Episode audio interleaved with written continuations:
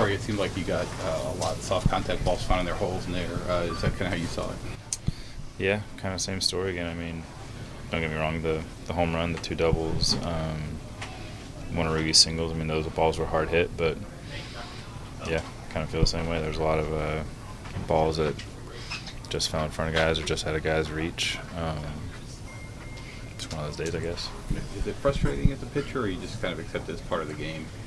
Yeah, no doubt it's frustrating. I mean, frustrating in the sense that it's it's resulting in, in runs that it's you know making it harder to win games. Um, that being said, I, I don't know what else to do besides try to continue making good pitches. I mean, I'm not going to be able to come out here next time throwing 100 miles an hour. You know what I mean? Um, you know, I, I don't I don't know other than to to stick with it and continue trying to, to execute pitches. Um, that's the only way I know. How did it feel tonight, from just from a pitch execution standpoint, as far as what you were able to do? As a whole, I think it was it was pretty good. I mean, like I said, there were some mistakes that, that resulted in some hard contact, but um, yeah, I think for the most part there was there was a lot of good execution, and I guess didn't always result in, in things going our way. The Orioles have played you guys pretty tough this season. Do you feel like they just kind of turn into a, a tougher team, tougher outs, you know, tougher to get through?